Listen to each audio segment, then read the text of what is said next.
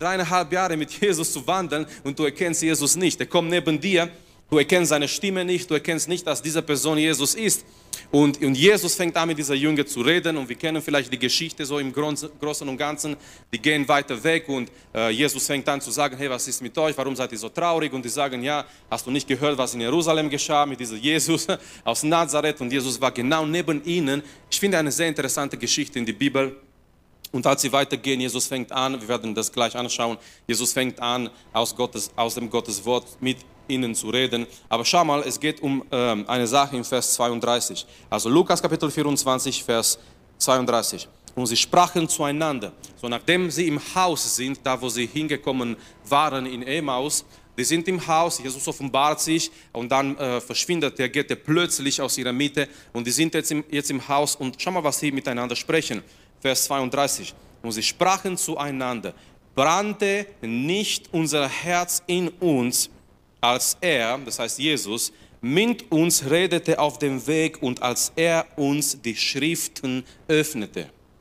Wir sagen, als wir auf dem Weg waren und er redete mit uns und er öffnete den Schrift, unsere Herzen brannten in uns. Und genau um das geht es heute Abend, genau um das geht es in das christliche Leben, dass wir solche Herzen haben, die in uns brennen. Nun, in der damaligen Zeit, in der biblischen Zeit und auch in der jüdischen Zeit, das Herz war so ähm, das Zentrum von den Gedanken, von Emotionen und von der Wille. So, wenn Sie das Herz gesagt haben, die haben nicht nur Emotionen. Heutzutage, das Herz ist ähm, in Verbindung gebracht, fast in alle Fälle nur mit Emotionen in viele Lieder, die wir vielleicht im Radio hören, in viele Sachen, die wir hören. Äh, wir hören davon das Herz, das Herz. Und sehr oft ist dieser Herz gebracht nur in Verbindung mit Emotionen, vielleicht mit Liebe, vielleicht mit Hass, vielleicht mit irgendwelchen Emotionen. Aber in das jüdische Denken, das Herz war eigentlich dieser innerliche Zentrum des Menschen. Es waren die Gedanken da, es waren die Emotionen da und es war auch der Wille da. Das war alles da in dieser Begriff von Herz. So, wenn Sie sagen, unser Herz brannte in uns, die meinen mehr als nur Emotionen, eine schöne Emotion zu haben. Die meinen äh, in, in, in das Innere, in, in, in ihr Leben, es hat etwas äh, hat sich etwas verändert. Die haben gemerkt, etwas war da. Und dieser, dieser, ähm, dieser innere, innere Leben hat angefangen, richtig sich zu bewegen und eine Veränderung da zu sein. Um das geht es, unser Herz, unsere, das, was wir sind, unsere ganzen Gedanken, unsere Wille, äh, unsere Entscheidungen, unsere Emotionen, das macht dein Herz. Wie ist dein Herz oder was ist in dein Herz? Und brennt dein Herz für, für den Herrn? Nun, der Text fängt sehr interessant an.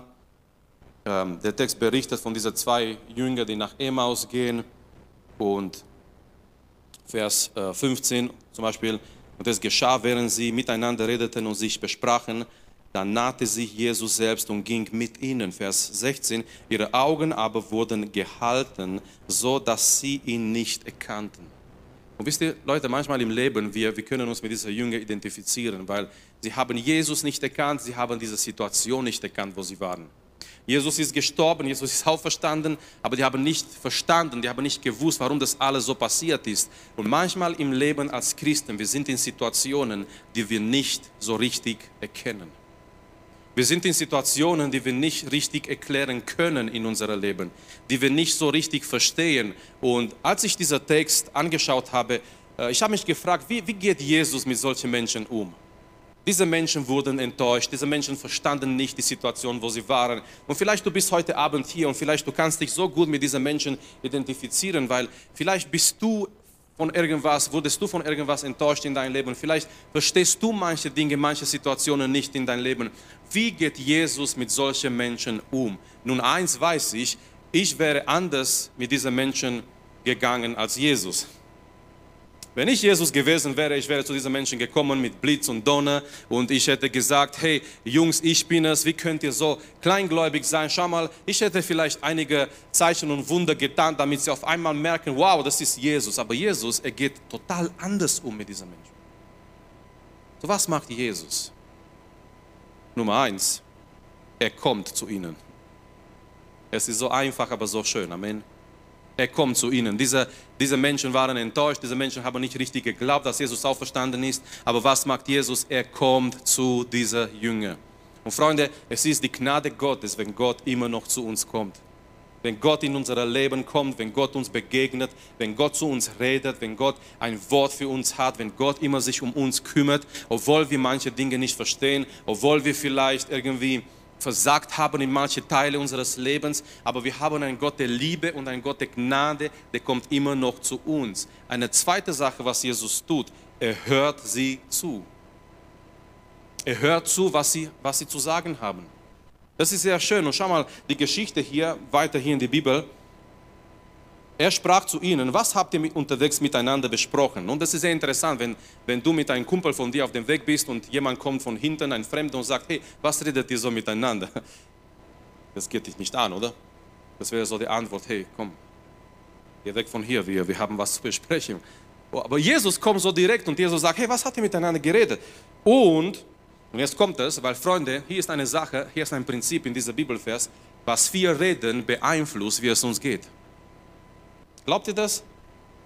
Aber schau mal, was Jesus sagt. Und warum seid ihr so traurig? Was habt ihr miteinander geredet? Weil das, was ihr miteinander geredet habt, habt hat euch sehr traurig gemacht. Die waren sehr traurig, die waren sehr down, die waren sehr mit langen Gesichten, die waren nicht, nicht glücklich. Und, und Jesus geht und Jesus sagt, hey, was habt ihr miteinander geredet und warum seid ihr so traurig? Freunde, das, was wir miteinander reden, beeinflusst sehr oft, wie es uns geht. Rede mit jemandem den ganzen Tag, wie schlecht es ist und diese blöde Maske und diese Corona und wie schlimm es ist in der Welt. Und ich, ich kann dir sagen, du wirst nicht einen schönen Tag haben. Aber rede mit jemand über die Verheißungen Gottes und wie schön es ist, Gott zu haben und Gott zu erleben und wie gut es ist, Gottes Wort zu haben und wie viel können wir heutzutage durch die ganze Technik, trotz die Corona-Zeiten, für Gott er zu erreichen und das und das und rede die schöne, die positive Dinge und du wirst merken, es wird dir gut gehen. So, Jesus sagt, hey, was habt ihr miteinander geredet und warum seid ihr so traurig? Aber was Jesus hier tut, er lässt sie reden. Und ich, ich, ich, ich finde sogar, find sogar in dieser Geschichte, vielleicht bin ich der Einzige, vielleicht, vielleicht nicht, ich, so, ich finde sogar ein Stück Humor in dieser Geschichte. Versteht ihr, was ich meine? So, Jesus, Jesus, ich, ich, ich, ich konnte mir vorstellen, dass Jesus vielleicht sich äh, enthält, sie ein bisschen, ein bisschen zu lachen darüber oder zu, zu lächeln, weil, weil, weil äh, Jesus ist da und die sind die Jünger von Jesus und die erkennen ihn nicht. Und äh, Jesus sagt, hey, warum seid ihr so traurig und was habt ihr miteinander geredet? Und äh, Da antwortete der eine, sein Name war Kleopas, und sprach zu ihm, bist du der einzigste Fremdling in Jerusalem, der nicht erfahren hat, was dort geschehen ist in diesen Tagen? Und er sprach zu ihnen, so Jesus, es ging, es ging um Jesus in Jerusalem. Jesus ist gestorben, er wurde gekreuzigt, er ist auferstanden. Und, und Jesus sagt hier was? Und pass bitte auf, Jesus sagt, sagt nicht, ich weiß nicht, sonst, sonst hätte er gelogen. Ja? Dieser, Fremd, dieser Kleopas sagt zu Jesus, bist du der einzige Fremdling in Jerusalem, der nicht weiß, was jetzt geschah an, dem Tagen? Jesus sagt nicht, äh, ja, ich bin der Einzige, der nicht weiß. Jesus sagt nicht, was äh, äh, nein, ich weiß nicht, was dort geschah. Sonst, das wäre, das wäre eine Lüge. Jesus wusste, was in Jerusalem, in Jerusalem geschah. Aber Jesus sagt, was geschah. Mit anderen Worten, Jesus sagt, erzählt ihr mir, was geschah. Jesus gibt dieser Jünger die Möglichkeit, mit ihm zu reden. Und wir sprachen zu ihm dann weiter, da das mit Jesus, den Nazaräer, der ein Prophet war, mächtig in Tat und Wort vor Gott und dem ganzen Volk. Wir ihn, unsere obersten Priester und führenden Männer ausgeliefert haben, dass er zum Tode verurteilt und gekreuzigt wurde. Wir aber hofften, es sei der, welcher Israel erlösen sollte. Ja, bei all dem ist heute schon der dritte Tag. Jesus hat gesagt, er wird sterben, am dritten Tag auferstehen aber das haben sie mit dritter Tag irgendwie verpasst. Es ist schon der dritte Tag, seit dies geschehen ist. Zudem haben uns auch einige Frauen aus unserer Mitte in Verwirrung gebracht. Sie waren am Morgen früh beim Grab, fanden sein Leib nicht, kamen und sagten, sie hätten sogar eine Erscheinung von Engel gesehen, welche sagten, er lebte. Und etliche der unsrigen gingen hin zum Grab und fanden es so, wie es auch die Frauen gesagt hatten. Ihn selbst aber hatten sie nicht gesehen. Nun, die erzählen das alles Jesus, obwohl Jesus da ist neben ihnen.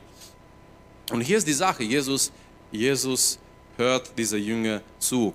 Ähm, das ist für mich Das, was ich hier finde in dieser Text, ist für mich so, so ein Bild fürs Gebet. Jesus lässt seine Jünger mit ihm zu ihm zu reden, obwohl er weiß schon alles. Er sagt, erzählt ihr mir, was passiert ist. Habt ihr mal nicht mal diese Frage gehört, warum sollen wir beten, wenn Gott schon alles weiß? Habt ihr schon mal die Frage gehört? Ich habe die Frage oft gehört.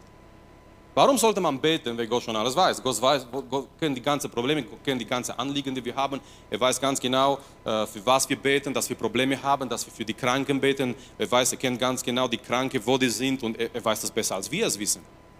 Wir, beten manchmal für Anliegen, äh, wir kennen nur einen Teil von der ganzen Geschichte. Gott kennt das viel besser. Für was sollen wir beten, wenn Gott schon alles weiß? Nun hier, Gebet ist nicht irgendwo irgendwas, was wir machen, um Gott zu äh, zu zwingen, etwas zu tun. Gebet ist unser, unser Gespräch mit dem Vater.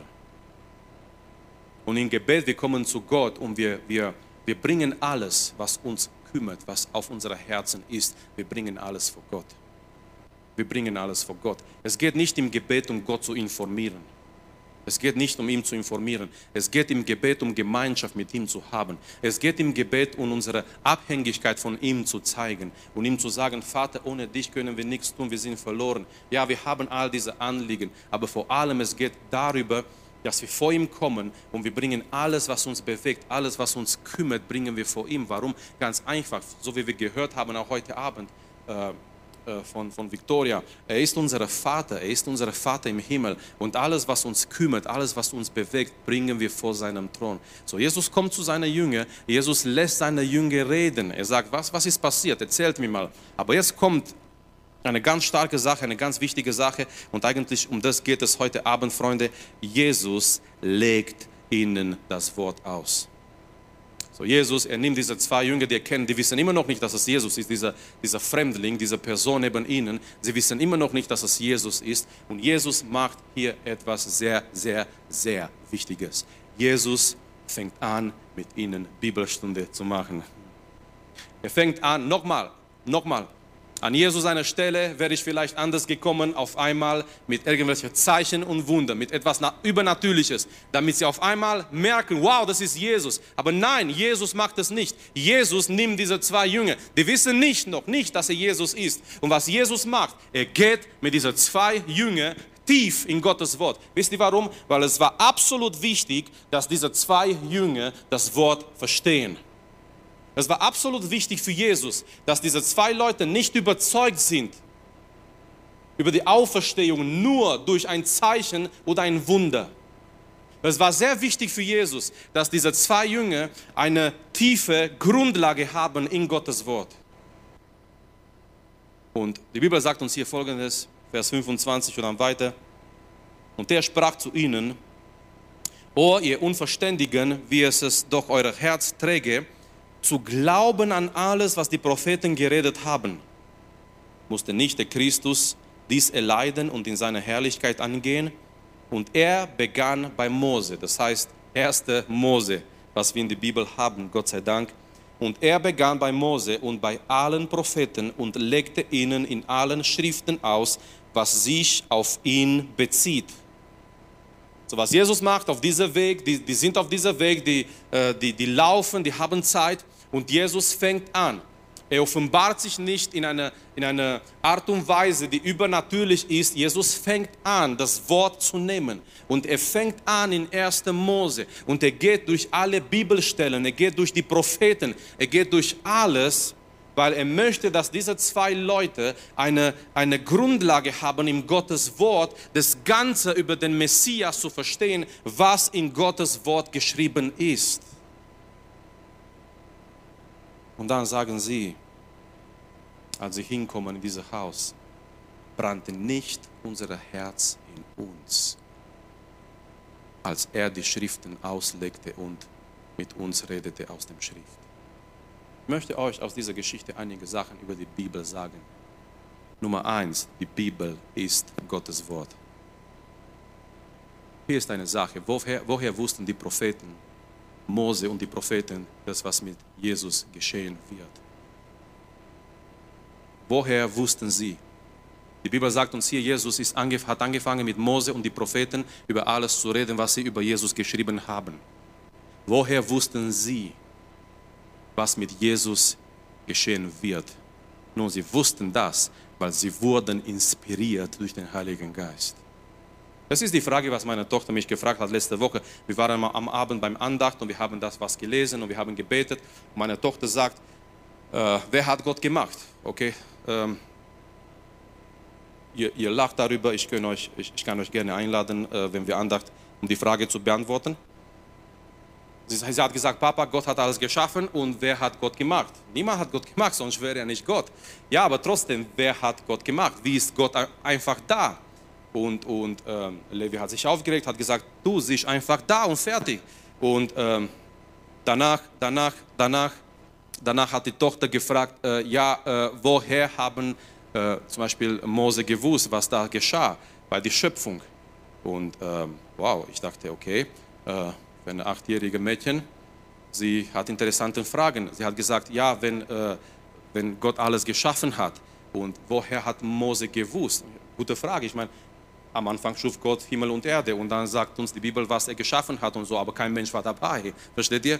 Und dann sagt sie, wie hat Mose gewusst, was er schreiben soll, wenn er nicht dabei war? Und da habe ich gesagt, er wurde inspiriert durch den Heiligen Geist. Gott hat ihm offenbart. Und Freunde, die Bibel, die Bibel ist Gottes Wort. Gott hat die Menschen gebraucht, um zu schreiben. Und all das, was die Propheten geschrieben haben im Alten Testament, ist in Erfüllung gegangen in Jesus Christus. So, die Bibel ist Gottes Wort. Nummer zwei, die Bibel soll geglaubt werden. Schau mal, die Bibel ist nicht da für, für hauptsächlich für Informationen.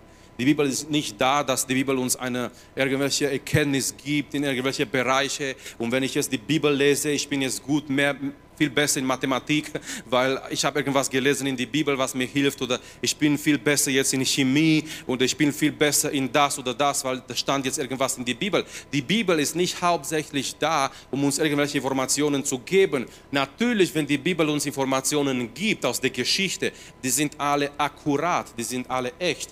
Aber die Bibel ist da, um uns Informationen über Gott zu geben. Und die Bibel soll geglaubt werden. Jesus sagt zu diesen Menschen hier, was wir gelesen haben, O ihr Unverständigen, wie ist doch eure Herz träge zu glauben an alles, was die Propheten geredet haben.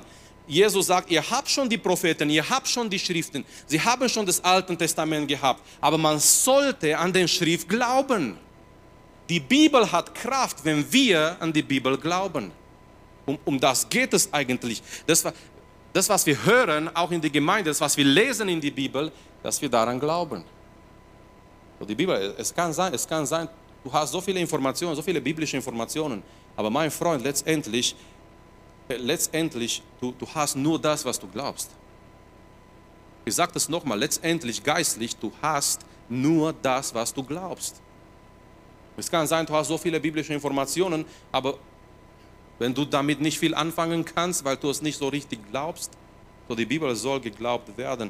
Nummer drei, und das, das, das liebe ich, das gefällt mir so, die ganze Bibel ist über Jesus. Die ganze Bibel ist über Jesus. Hier ist ein, ein, ein kleiner Tipp, um die Bibel besser zu, zu, zu lesen. Such immer nach Jesus oder, oder liest die Bibel durch diese Perspektive von Jesus. Von 1. Mose bis zum Schluss, bis in die Offenbarung. Die Bibel ist über die Rettung Gottes durch Jesus Christus.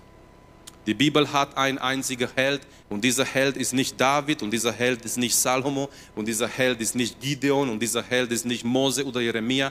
Die Bibel hat einen Held und dieser Held ist Jesus Christus.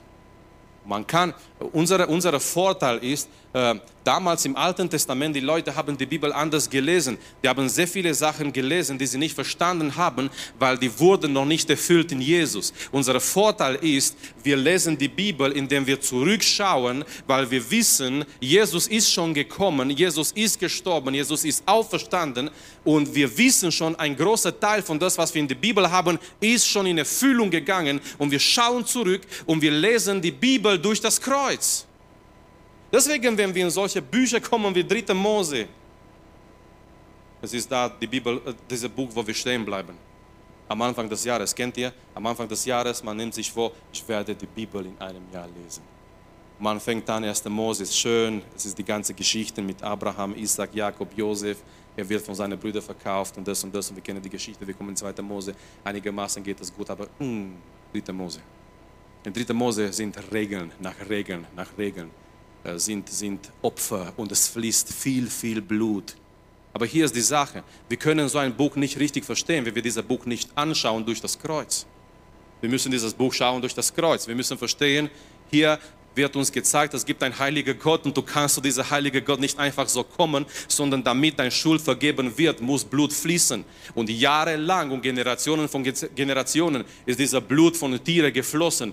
Aber das alles, das alles hat eine Wartung gehabt nach ein heiliger Blut, der für unsere Sünden fließen soll. Und was uns diese Bücher zeigen, du kommst dann in 4. Mose, 5. Mose, es zeigt uns einfach, dass wir einen heiligen Gott haben. Und du kannst nicht einfach zu dieser Gott kommen. Du musst durch ein Opfer kommen. Und Freund, glaub mir, wenn du die Bibel durch diese Perspektive vom Kreuz anschaust, das, das ändert die ganze Perspektive. Du hast das Buch Ruth. Habt ihr schon mal das Buch Ruth gelesen? Außer die Mädchen, die Ruth heißen. Ich meine, mindestens, wenn man ein, ein, Buch ist in der Bibel mit einem Namen, das sollte man lesen, okay? Leider gibt es kein Buch Marius in der Bibel. Aber es gibt das Buch Ruth. Und, und, und Ruth ist eine, eine Geschichte, ich meine, ja, wir kennen Naomi, sie geht mit ihrer Familie in Moab, die kommen zurück, die Söhne sterben, der Mann stirbt und dann kommt äh, dieser, dieser ähm, Erlöser, ja, der dann ähm, sie frei verkauft und so weiter. Ah, interessante Geschichte, aber hier ist die Sache, wenn du, wenn du dieses Buch liest durch die Perspektive des Kreuzes, durch diese Perspektive des Kreuzes, Ruth wurde genommen, sie war nicht eine Israeliterin. Und, und dieser, äh, dieser Mann, dieser Boas, der war äh, dieser Goel auf Hebräisch, dieser Erlöser, der, der imstande war, äh, diese, diese Sache zu tun. Und wenn du die ganze Sache liest, es ist dieser, äh, dieser Bild der Errettung in Jesus Christus. Wir, wir waren nicht aus Israel und wir haben keine Rechte gehabt, aber der Erlöser war da für uns in die Person von Jesus Christus. Und nochmal, wenn wir die Bibel lesen aus dieser Perspektive des Kreuzes, alles ändert sich und, und alles macht Sinn vor allem. Warum? Die Bibel ist über Jesus Christus. Es ist der Gott, der die Menschen geschaffen hat. Die Menschen haben versagt. Gott hätte diese Welt zerstören können, aber er macht es nicht. Er ist ein Gott der Liebe. Er geht weiter mit seinem Plan, was er schon in, in ihm selber geplant hat, bevor die Grundlegung der Welt. Und er geht mit diesem Plan weiter, dieser Plan der Errettung. Er bereitet alles vor und eines Tages kommt der Messias in der Welt. Und der Messias, er stirbt für unsere Sünden am Kreuz. Er äh, wird auferstehen am dritten Tag und er lebt in Ewigkeit. Und das andere, was auf uns wartet, das steht auch in der Bibel. Aber nochmal, die Bibel ist über Jesus. Eine vierte Sache über die Bibel möchte ich weitergeben heute Abend aus dieser Geschichte. Und zwar, die Bibel hat Kraft. Die Bibel hat Kraft. Die sagen hier, unsere Herzen brannten in uns, als er aus dem Schrift mit uns redete, als er die Schriften öffnete. Was Jesus gemacht hat, war ganz einfach. Er hat diese zwei Jünger genommen, er hat mit ihnen Bibelstunde gemacht, er hat die Schriften geöffnet, er hat angefangen zu zeigen, 1. Mose, die ganzen Weissagungen, die da waren, später in die Bücher von Mose, später in die Propheten, alles, was sie gesagt haben im Messias, das, was wir in Jesaja haben, Jesaja 53, dieser Knecht Gottes, der stirbt und er nimmt die Sünden auf sich und er wurde durchbohrt für unsere Sünden. Psalm 22, im Psalm 22, David schreit, mein Gott, mein Gott, warum hast du mich verlassen? Könnt ihr euch noch erinnern, eine von den sieben Worten am Kreuz, Jesus schreit, schreit mit lauter Stimme, mein Gott, mein Gott, warum hast du mich verlassen? Und Jesus zeigt all, was die Propheten geschrieben haben, all, was die, diese Männer Gottes geschrieben haben, es geht in Erfüllung in ihm. Aber als er diese Bibelstunde macht, als er mit diesen Leuten redet über das Wort, er macht nichts anderes, er macht kein Zeichen und Wunder, er kommt nicht mit etwas Spektakuläres, er geht mit diesen zwei Leuten in das Wort. Und deswegen nochmal heute Abend, es ist ganz, ganz wichtig für dein Leben, dass du tief gehst in Gottes Wort. Und als er das tut, die sagen, unsere Herzen brannten in uns. Hier ist die Sache, die Bibel hat Kraft, Gottes Wort hat Kraft. Wenn du eine Veränderung suchst in dein Leben, geh tief in Gottes Wort. Wenn du Gott erleben möchtest in dein Leben, geh tief in Gottes Wort. Wenn du, wenn du Gemeinschaft mit Gott haben möchtest, wenn du diese Kraft Gottes erleben möchtest, mein Freund, such nicht weiter als das. Gehe in Gottes Wort. Und das ist die Sache, weil, weil ich weiß heutzutage, das ist eine große Herausforderung. Es ist eine große Herausforderung, dass Jugendliche sich Zeit nehmen, sich mit Gottes Wort zu beschäftigen. Es sind so viele Angebote da draußen. Ich habe gemerkt bei meinen Kindern jetzt zwei Wochen Ferien und ich habe gesagt vor die Ferien, so meine Lieben, ich möchte sehen, was habt ihr vor für Bücher zu lesen in die Ferien. Und ich weiß, was ihr denkt. Ich denke, Marius, du bist altmodisch. Ähm, ich habe zu meinen Kindern gesagt, so, was wollt ihr für Bücher lesen jetzt in die Ferien? Und wir haben Bücher, gute Bücher, auch äh, Teil davon auch christliche Bücher und so. Und es war ein Stapel von Büchern und es war so hart, es war so schwierig, äh, dass, dass man sie dazu bringt, immer wieder durch diese Bücher zu gehen, immer wieder Interesse zu zeigen an diese Bücher. Obwohl meine Kinder, die lesen sehr gerne, die haben sogar Lesewettbewerb gewonnen, so nebenher. Ähm, aber die lesen sehr gerne und ähm, ja, die wollten, nein, die wollten immer das machen und immer draußen sein und das und das. Versteht mich nicht falsch, ich bin nicht dagegen, dass sie spielen, aber ich habe gemerkt, wie schwierig das ist, Kinder dazu zu bringen, vielleicht auch Jugendliche dazu zu bringen, um überhaupt etwas zu lesen. Und glaub mir, wenn dieser Weg noch besteht, es wird immer noch schwieriger. Es wird immer noch schwieriger. Deswegen werdet ihr hören, zum Beispiel in die Predigten aus den USA, der Prediger sagt, äh, öffnet eure Bibel in Matthäus, äh, wenn ihr im Johannes seid, äh, ihr seid zu viel nach hinten, weil die Leute kennen ihre Bibel nicht mehr. Habt ihr schon so Prediger, Prediger gehört? Besonders aus den USA. Die sagen, öffnet eure Bibel da und da und wenn ihr da seid, ihr seid zu weit, ihr seid zu weit nach hinten oder ihr seid zu weit nach vorne, versucht noch zu blättern, bis ihr das findet oder bis ihr das findet. Die Leute sind nicht mehr zu Hause in ihrer Bibel manche davon, viele, viele Leute aus der Gemeinde, die, die kennen sich mehr, nicht mehr aus, äh, die, die, die ganzen Bücher, die 66 Bücher der Bibel überhaupt zu, zu kennen und zu wissen, wo die sind und wo sie hingehören und was kommt nach das und was kommt nach das. Natürlich ist es einfach zu wissen, nach 1. Petrus kommt 2. Petrus, aber es gibt kein 3. Petrus, okay? Also mach nicht weiter zu weit. Ähm, oder nach 1. Johannes kommt 2. Johannes. Oder ja, danach gibt es ein 3. Johannes zum Glück. Aber die, die Leute sind nicht mehr in ihrer Bibel zu Hause, die Leute äh, lesen nicht mehr Gottes Wort. Und es ist eine Ermutigung, was ich euch geben möchte heute Abend. Es ist Kraft in Gottes Wort. Nimm dir Zeit. Nimm dir Zeit. Beschäftige dich mit Gottes Wort. Gehe tief in Gottes Wort hinein. Geistlichkeit geschieht nicht über Nacht. Ein geistlicher Mensch zu sein, das geschieht nicht so über Nacht, wie ein Märchen auf einmal ja, irgendwas geschieht und dann bist du ein geistlicher, starker Mensch in Jesus. Nein, das geschieht in einem Prozess. In dieser Prozess musst du äh, Disziplin auf dich nehmen. In dieser Prozess musst du bereit sein zu opfern. Dieser Prozess musst du dir Zeit nehmen, musst du zu manchen Dingen Nein sagen. In diesem Prozess musst du diese Disziplin haben, in Gottes Wort zu gehen, Gottes Wort systematisch zu lesen. Was du verstehst, wunderbar. Was du nicht verstehst, mach, mach mal auf die Seite. Vielleicht irgendwann wird Gott dir offenbaren. Ich glaube, das war Mark Twain, der gesagt hat, mein Problem ist nicht mit den Texten aus der Bibel, die ich nicht verstehe, sondern mit denen, die ich verstehe. Versteht ihr? Es gibt genug in der Bibel, was wir verstehen. Und das, was wir verstehen, was Gott von uns verlangt, was, wie Gott möchte, dass wir sind und so weiter, das ist schon genug, dass wir denken, wow, okay, das ist ein, ein sehr interessantes Leben mit Gott. Und Dinge, die du nicht verstehst, man kann sie auf die Seite tun, man kann darüber beten, man kann darüber noch nachsinnen.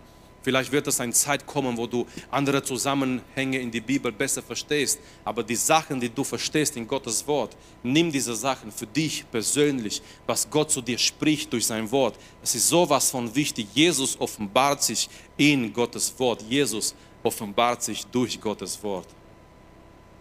Brennende Herzen durch Gottes Wort. Brennende Herzen durch Gottes Wort. Die Bibel ist Gottes Wort. Und wenn du dich mit Bibel beschäftigst, du wirst merken, etwas geschieht in deinem Leben. Ich glaube mir, wenn du, wenn du dich mit der Bibel beschäftigst und, und, du hast ein offenes Herz und du gehst dahin und du öffnest das Wort und du erlaubst, dass Gott zu dir redet und du gehst tiefer in Gottes Wort, du wirst merken, etwas geschieht in deinem Leben. Und es ist so wichtig, dass du tief verwurzelt bist in Gottes Wort. Dass du nicht irgendwelche Dinge glaubst, die einfach keine Ahnung, jemand hat was erzählt und so weiter, sondern du bist wirklich tief verwurzelt in Gottes Wort. Du weißt, was die Bibel sagt über die manche, manche Sachen, über manche Themen. Und vor allem, vor allem, Wenn du das tust, du wirst merken, dein Herz verändert sich. Weil wenn wir die Bibel lesen, wir lesen nicht nur in ein Buch, wir haben Gemeinschaft mit Gott. Wenn wir die Bibel lesen, wir, wir lassen es zu, dass Gott zu uns redet. Und er redet zu uns durch sein Wort. Und wir merken mit der Zeit, unser Verstand wird davon beeinflusst in dem positiven Sinne, unser Herz wird verändert durch Gottes Wort. So deswegen, ich möchte dir das auf dem Herz legen heute Abend. Nimm dir Zeit. Ich weiß, man hat heute keine Zeit. Alle haben Stress und alle haben viel zu tun und das und das. Aber nimm dir Zeit. Nimm dir Zeit. Beschäftige dich mit Gottes Wort. Suche nach Jesus in Gottes Wort. Suche immer nach Jesus. Suche immer die Bibel zu lesen durch diese Perspektive vom Kreuz, von Jesus Christus. Und glaube, was Gottes Wort sagt. Wenn du etwas liest in Gottes Wort und wenn du merkst, Gott redet zu dir, glaube das, was Gottes Wort sagt. Du wirst merken, dieses, dieses Wort wird dein Leben verändern. Wenn, wenn eine Notwendigkeit ist in dieser Zeit, ist diese Notwendigkeit, Gottes Wort zu lesen. Die Notwendigkeit, Gottes Wort zu lesen. Wir leben in einer Zeit, Leute, glauben wir leben in einer Zeit, wo, wo manche Christen nicht mehr Zeit finden, Gottes Wort zu lesen. Sich nicht mehr so gut auskennen mit Gottes Wort. Wir haben nicht mehr äh, diese, diese biblische Perspektive, diese Kraft Gottes in ihrem Leben, weil sie haben sich entfernt von Gottes Wort. Und das ist so wichtig, nochmal, sich Zeit zu nehmen. Jemand hat so schon gesagt, so schön formuliert, Gott hat sich Zeit genommen, ein Buch zu schreiben. Wir sollen uns auch mal Zeit nehmen, die zu lesen. Amen. Ich meine, Gott, Gott hätte das anders machen können, dass auf einmal dieses Buch vom Himmel kommt und dieses Buch ist da, aber nein, Gott hat sich Zeit genommen, tausende von Jahren, Menschen nach Menschen nach Menschen hat er inspiriert und hier haben wir dieses Fertigprodukt sozusagen, wenn ich so nennen darf. Wir haben die Bibel, wir haben diese 66 Bücher und Gott redet zu uns und wir haben diesen Plan, diese Geschichte Gottes, diese Geschichte der Errettung Gottes in Gottes Wort. Und lasst uns Zeit nehmen, die Bibel zu lesen. Und nochmal, nicht, nicht, nicht als eine religiöse Pflicht, ich, ich werde heute Abend nicht so verstanden sein, dass ich zu euch sage mehrmals, hey Leute, lass uns die Bibel lesen. Und wie mit deinem Zwang, du gehst nach Hause, versuchst die Bibel zu lesen. Das ist wie eine religiöse Pflicht. Okay, jetzt muss ich die Bibel lesen. Mein Jugendleiter hat davon gepredigt, eine Stunde lang ungefähr. Ich muss die Bibel lesen. Wenn die Bibel, nein, das, das, das, sollte, sollte etwas sein, dass, dass du merkst, hey, ich möchte die Bibel lesen. Ich möchte die Bibel lieben. Ich möchte, ich möchte diese Gemeinschaft mit dem Vater haben. Und bist in einer Gemeinschaft mit jemandem. Es ist kein Monolog. Hm? Also meine Frau, wenn ich nach Hause komme, sie, sie redet schon einiges. Aber sie redet nicht nur sie. Ich sage auch mal dazwischen irgendwas. Ja, okay. nee, aber in einer Gemeinschaft ist, ist kein Monolog, dass nur einer redet. Die Wissenschaftler sagen, okay, pro Tag. Die Frauen gebrauchen viel mehr Worte als die Männer. Und es gibt einfach dieses Phänomen, man versteht das nicht so äh, von Anfang an, aber es gibt einfach dieses Phänomen, zum Beispiel der Mann ist bei der Arbeit, die Frau ist zu Hause alleine. Ja? Und, und, und die Frau muss danach reden mit jemandem. Der Mann kommt nach Hause, ist ganz müde, setzt sich hin und die Frau fängt an zu reden. Und kennt ihr das, wenn jemand vor euch steht und ihr hört nur, dass jemand redet, aber eure Gedanken sind woanders und du machst so. Und, ähm, und manchmal ist es so, aber, aber eigentlich in einer Beziehung, in einer Beziehung einer Beziehung ist es ein Gespräch, ein Dialog. Und genau so ist es in einer Beziehung mit, mit, mit Gott. Wir beten, wenn wir beten, wir reden zu Gott. Natürlich im Gebet redet Gott auch zu uns, manchmal in unser Herz. Wir merken, Gott gibt uns manche Gedanken. Aber wir sollen auch Zeit haben, Zeit nehmen für diesen Moment, wo Gott zu uns redet. Wenn Gott zu uns redet und Gott redet zu uns durch sein Wort. Meine Tochter hat mich gefragt, Papa, warum redet Gott nicht zu mir? Ich sage, doch, Gott redet durch sein Wort und so. Aber das Ganze, nein. Sie sagt, ich möchte eine, eine Stimme hören. Ich habe gesagt, Schatz, ich habe noch nie eine Stimme gehört. Viele Christen haben nicht eine Stimme gehört. Aber wenn du Gott reden möchtest, liest ein Wort. Ja, aber Papa, er soll zu mir reden durch eine Stimme. Ich wollte sie nicht enttäuschen. Ich wollte nicht sagen, ja, okay, vielleicht irgendwann, oder weil, weil es kann sein, sie wird nie eine Stimme hören. Und viele, die meisten Christen haben nie eine Stimme gehört. Und wenn es eine Stimme war, war es nicht Gottes Stimme. Vielleicht hat die Mutter gesagt, Papa, steh auf und geh in die Schule. Das war nicht Gottes Stimme. Nein, Spaß beiseite. Die Sache ist, wenn wir Gott reden möchten, Leute, wir sind berufen, das Wort zu lesen. So lasst uns gemeinsam aufstehen und ich möchte, dass die Sänger nach vorne kommen und ich möchte, dass wir noch einige Momente haben, in denen wir vor Gott kommen, im Gebet, werden zusammen beten, da werden wir ein Lied singen zum Schluss. Auch da die Möglichkeit noch zu beten und die Gemeinschaft mit Gott zu suchen, aber es geht heute Abend darum, brennende Herzen zu haben durch Gottes Wort. Es geht darum heute Abend um diese Kraft des Wortes in unserem Leben. Ich fand diese Geschichte sehr interessant, Lukas 24, wirklich, weil, weil Jesus kommt anders, wie wir gedacht hätten. Jesus, Jesus kommt mit das Wort. Und das zeigt uns, wie wichtig die Bibel für Jesus ist und für Jesus war. Das ganze Alte Testament sprach über Jesus und, und Jesus kommt genau mit das. Er kommt mit das Wort und er legt das Wort aus. Und als er das tut, als er darüber redet, er redet über Christus aus, das Wort. Er macht nichts anderes, sondern er nimmt das Wort und er redet über, über ihn selber aus, das Wort. Er legt es aus und er zeigt all die, die Erfüllungen, waren in ihm als Christus, in dem Messias, all, all das aus dem Alten Testament. Und was schön ist, diese Menschen, die bleiben nicht gleichgültig, diese Menschen, die merken, etwas fängt an, in ihre Herzen zu brennen. Die merken, die Art und Weise, wie Jesus das Wort ausgelegt hat, die, die, Art und Weise, wie sie jetzt verstanden haben, was alles geschehen ist mit dem Messias. Und es musste so kommen, es musste so sein, dass der Messias leidet, dass der Messias stirbt, weil die ganze Bibel hat davon gesprochen über einen Messias, der kommt, aber nicht so, dass er kommt, wie die Menschen gedacht haben, in, in Macht oder in Autorität und so weiter, sondern er kommt als ein Diener. Er kommt und er leidet, er kommt und er wird sterben. Er kommt und er wird so, so sein, dass die Menschen zu ihm schauen werden und die werden nichts. Jesaja sagt in Jesaja 53, es war nicht Herrliches an ihm. Ganz normal, verlassen, Mann des Schmerzens. Wie Schmerz, wie viel Schmerz muss man leiden? Wie muss man aussehen unter all dieser Schmerz, dass man diese Beschreibung empfängt, Mann des Schmerzens. Jesus war dieser Mann des Schmerzens. Messias, der in dieser Art und Weise gekommen ist, als ein Mann des Schmerzens. Aber die fangen an zu verstehen. Die fangen an zu merken, es ist alles in Gottes Wort und ihre Herzen fangen an zu brennen. Mein Freund, wenn du möchtest, dass dein Herz brennt für den Herrn, fang an, dich mit Gottes Wort zu beschäftigen. Und ich möchte zum Schluss fragen, bevor wir jetzt im Gebet gehen, wie ist dein Herz heute Abend? Brennt dein Herz für Jesus Christus? Gab es schon mal eine Zeit in deinem Leben, wo du mehr Leidenschaft für den Herrn gehabt hast als heute Abend? Wenn ja, wenn ja, dann ist es Zeit, zurück zum Herrn zu kommen. Dann ist es Zeit, da wieder zu kommen zu Gott, der dein Herz wieder erfüllen kann mit seiner Gegenwart, mit seiner Leidenschaft, mit seinem Feuer. Gab es irgendwann mal in deinem Leben eine Zeit, wo du viel mehr Leidenschaft gehabt hast für den Herrn, wie jetzt, wie heute Abend?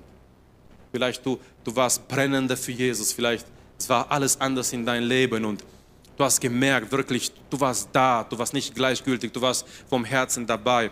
Und wenn, wenn so eine Zeit in dein Leben gab und du merkst heute Abend, du bist irgendwie kälter geworden, du bist irgendwie gleichgültiger geworden. Freunde, Gott ruft uns alle, näher zu ihm zu kommen. Er ruft uns alle wieder in seine Gegenwart zu kommen. Er möchte uns erneut erfüllen mit dieser Leidenschaft, mit dieser Feuer, von dem wir gesungen haben, auch heute Abend. Er möchte wieder Gemeinschaft mit uns haben, in und durch sein Wort, damit diese Gemeinschaft in sein Wort wieder unsere Herzen erfüllt mit dieser Leidenschaft für den Herrn. So lasst uns vor Gott stehen, lasst uns gemeinsam beten heute Abend. Danke, dass du unsere Predigt angehört hast. Wenn dich die Botschaft angesprochen hat, dann teile sie gerne mit deinen Freunden und Bekannten, dass auch sie diese Predigt hören können. Wir wünschen dir Gottes Segen.